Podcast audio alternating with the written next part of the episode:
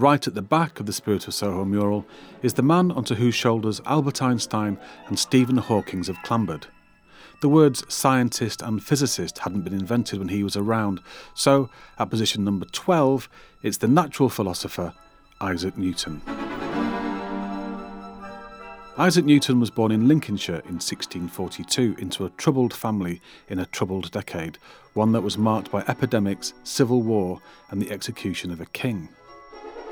Newton never knew his father, who died a few months before Isaac's birth, and when his mother remarried three years later, she left him in the care of his grandmother. Newton never liked his stepfather and bore antipathy towards his mother for this abandonment for the rest of his life. He was admitted to Trinity College, Cambridge in 1661, and although he was already beginning to formulate the ideas that would change the way in which we understand the universe, he didn't much care to share them with anybody else and seemingly preferred to keep it all in his notebooks. During a period of what we would now call lockdown because of the plague, he went into self isolation for two years back in Lincolnshire, and it was during this time he developed some of his most groundbreaking theories in the fields of physics and mathematics. Newton came to the attention of the Royal Society, of which he would become president years later, at quite a young age after inventing a new type of telescope. When he eventually shared his other theories and discoveries with the Society, the secret was out and he became a celebrated and exalted figure in his own lifetime. Despite almost universal acclaim, he could become enraged by anybody who questioned his ideas, and embarked on several bitter feuds with fellow scientists and mathematicians throughout his life. It's difficult to overstate, though, the importance of Isaac Newton's contribution to our understanding of the physical universe, and his work on gravity and light still form the basis of how astronomy is carried out today. Despite this, and despite Newton's very high opinion of himself, he once wrote, I seem to have been only like a boy playing on the seashore and diverting myself in now and then finding a smoother pebble or a prettier shell than ordinary, whilst the great ocean of truth lay all undiscovered before me. To find out more about this towering figure, I contacted Ian McDiarmid. Ian is a journalist and qualified London tour guide with a particular interest in late 17th century London, including its coffee houses, financial markets, writers, and natural philosophers. I spoke to him on Zoom, which accounts for the imperfect audio quality and occasional glitch on the line. So, Isaac Newton, we all know the story. He sat under a tree, an apple fell on his head. Hooray, gravity, the end. Is that about? Is that the full Isaac Newton story? Uh, not exactly, no. In part because the apple probably never fell on his head. I'm afraid.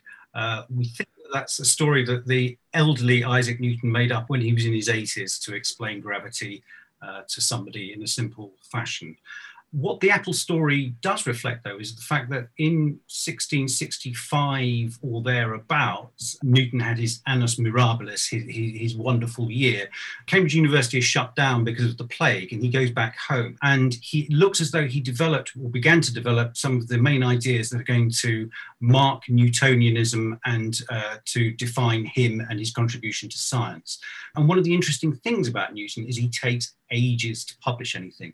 So the Principia, which is Mathematical Principles of Natural Philosophy, only comes out in 1687. And, and it's in this book that he expounds fully his ideas of gravity. And it's this concept of gravity that's so important about Newton because it's a force, according to Newton, you can explain an awful lot of phenomena in the universe through gravity.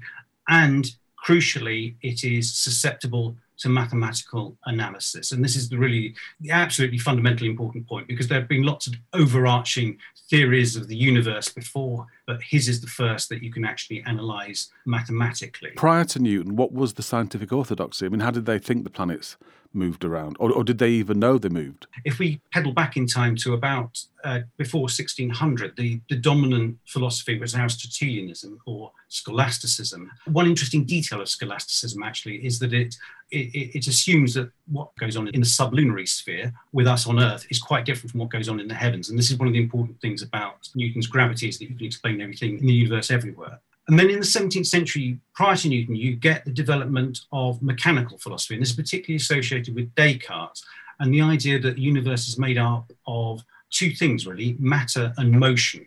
So you've got corpuscles swimming around water searing in the ether, and that these are used to explain the planetary motion. In Aristotelian philosophy, it's about things having a natural tendency to do things. It's kind of within their nature that they, they will go round. Newton has a system that explains phenomena, and then also in the Principia, he introduces his famous three laws of motion. The first one is that if a, if a body is at rest or moving in a straight line, it will carry on in that state unless it is acted upon by another force. And then there are the, the, the other two I'll leave out now for, for, for brevity's sake. But with these three laws of motion and with this great overarching phenomenon of gravity, you can explain just about everything. I mean, you can explain the position of everything, you can explain the motion of everything, you can explain the relationship of one thing to another. And one of the great advantages of Newton's uh, system of gravity is that he's able to explain a lot of the irregularities in planetary motion. So Kepler had observed that the planets move around in ellipses, but there are lots of little irregularities. And with gravity, you can explain those because they're caused by other objects in the universe. It could be other planets or moons. And even if you can't explain them, you can hold out the possibility of being able to explain them later on. So we have to wait, people had to wait until after he died. But one implication of gravity, of Newton's theory of gravity, is that the Earth is slightly flatter at the poles of the equator. And in the 1730s, a French expedition is able to establish that this is the case. And also, Newton's system is repeatable, events are predictable, and he predicts the return of Halley's comet, which indeed occurs in the 1750s. So, once these two things had occurred, there was also experimental proof. One of the things I think is interesting, though, is that Newton is taken up very widely by intellectuals prior to the experimental proof. So it's the fact that his ideas are attractive and the fact that they are subject to mathematical analysis that, that win, win people over. The th- theory of gravity is the thing that we're most associating with him now, but he made a, a huge number of contributions to scientific knowledge. There's also this thing where he split light through a prism into the spectrum of colours, and, uh, and people knew that this was a thing that happened already. But what was it that Newton was able to infer from this? Well, this is, comes into his second great work. So he, his two great publications are the Principia, which is what we've been talking about up to this point, and then in 1704, so very, very late on, which is the optics. Um, and it's in the optics that he discusses the nature of light. And there have been huge debates about the nature of light. And Newton demonstrates that white light is actually made up of light uh, of different colors, that uh, white light is a composite. He demonstrates this and also crucially in the optics, the thing that you've been referring to, where he refracts light through a glass prism, is known as his experimentum crucis, his crucial experiment. And this becomes enormously important as a model for how you do science in terms of doing experiments that are then repeatable and that other people can repeat them and see that your theories are correct. All of these ideas and theories and new methods, they all just seem to pop out of his head. And he changed the way we understand the universe just by the power of his will or the power of his thoughts. Uh, and, and, and all of this, by the way, while he was still a young man in his 20s and 30s, which is just mind blowing. I mean, what sort of a person was he? Was he I mean, did he have any friends? Did he have family? Did he fit into like normal human society? This is one of the extraordinary things about Newton is that he works on his own and he's very reluctant to share with other people. And he spends about, I think it's 35 years at Cambridge University. And we think of universities as being, well, particularly the old universities as being collegiate by, by definition. And yet he's working on his own. So when he when he has this year in 1665 and this apocryphal story about the, the apple falling on his head. It's him thinking things through on his own, and he's very reluctant to share uh, with other people. And it's partly because he thinks he is so much more clever than everybody else, but he was also notoriously difficult. He had some really fundamental falling out with other people. Robert Hooke was one of them uh, very bitter treatment between the two of them. Famously, later on, he has this dispute with Leibniz over which one of them invented calculus. Leibniz complains to the Royal Society about the claims that Newton has been made.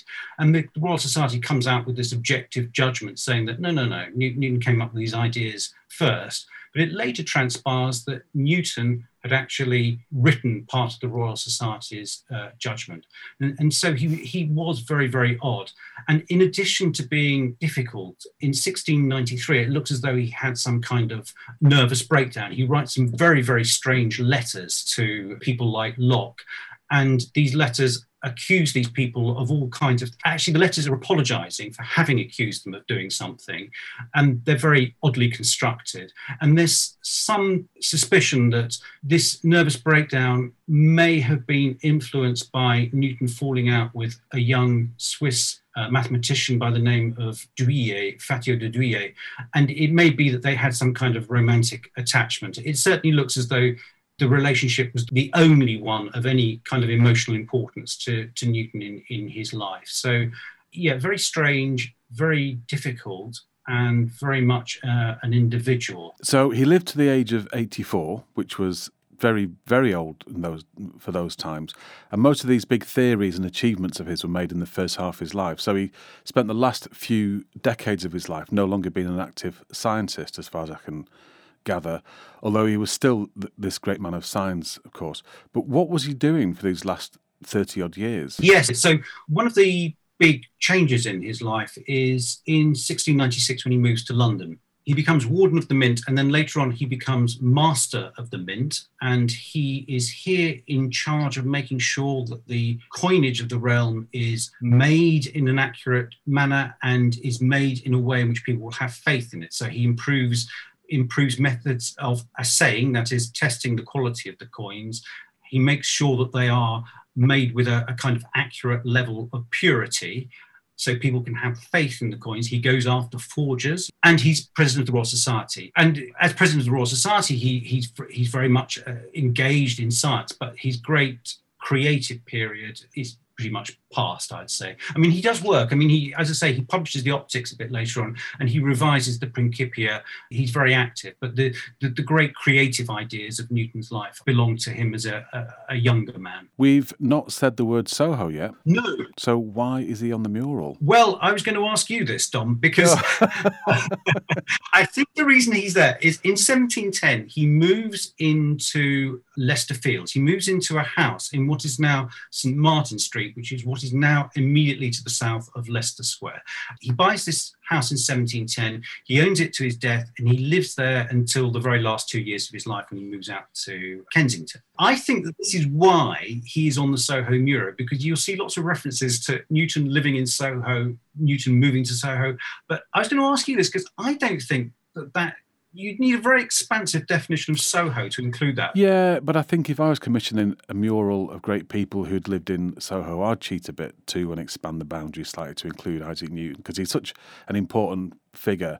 And in fact, when we did the John Snow episode, uh, the epidemiologist, a few weeks ago, I, I wrote this little thing suggesting that John Snow and Karl Marx were the people on the mural who'd made the biggest impact on human history. But I think, having read a, a bit now about Newton, I'd have to add him to that group too. Yeah, very much so. And contemporaries certainly thought that because Newtonian Newtonianism is picked up very, very quickly.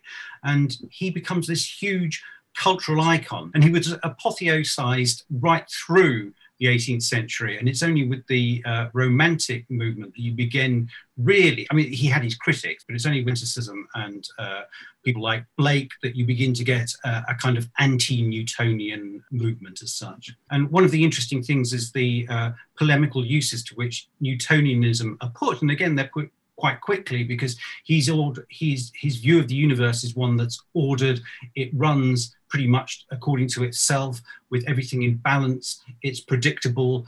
And crucial, one thing we haven't mentioned, which is crucial behind this, is that Newton thought that he was revealing the, the way God works. Newton sees himself as a kind of prophet explaining the workings of the universe to mankind.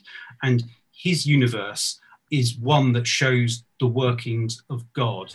And that's, that's quite interesting because later on, people can take this kind of clockwork universe and, and say, well, really, what, what role has God got to do this? He, he may exist, but he, he's not really intervening in any significant way. But for Newton himself and for contemporaries, the, the rational working of the universe showed the hidden hand of God behind it.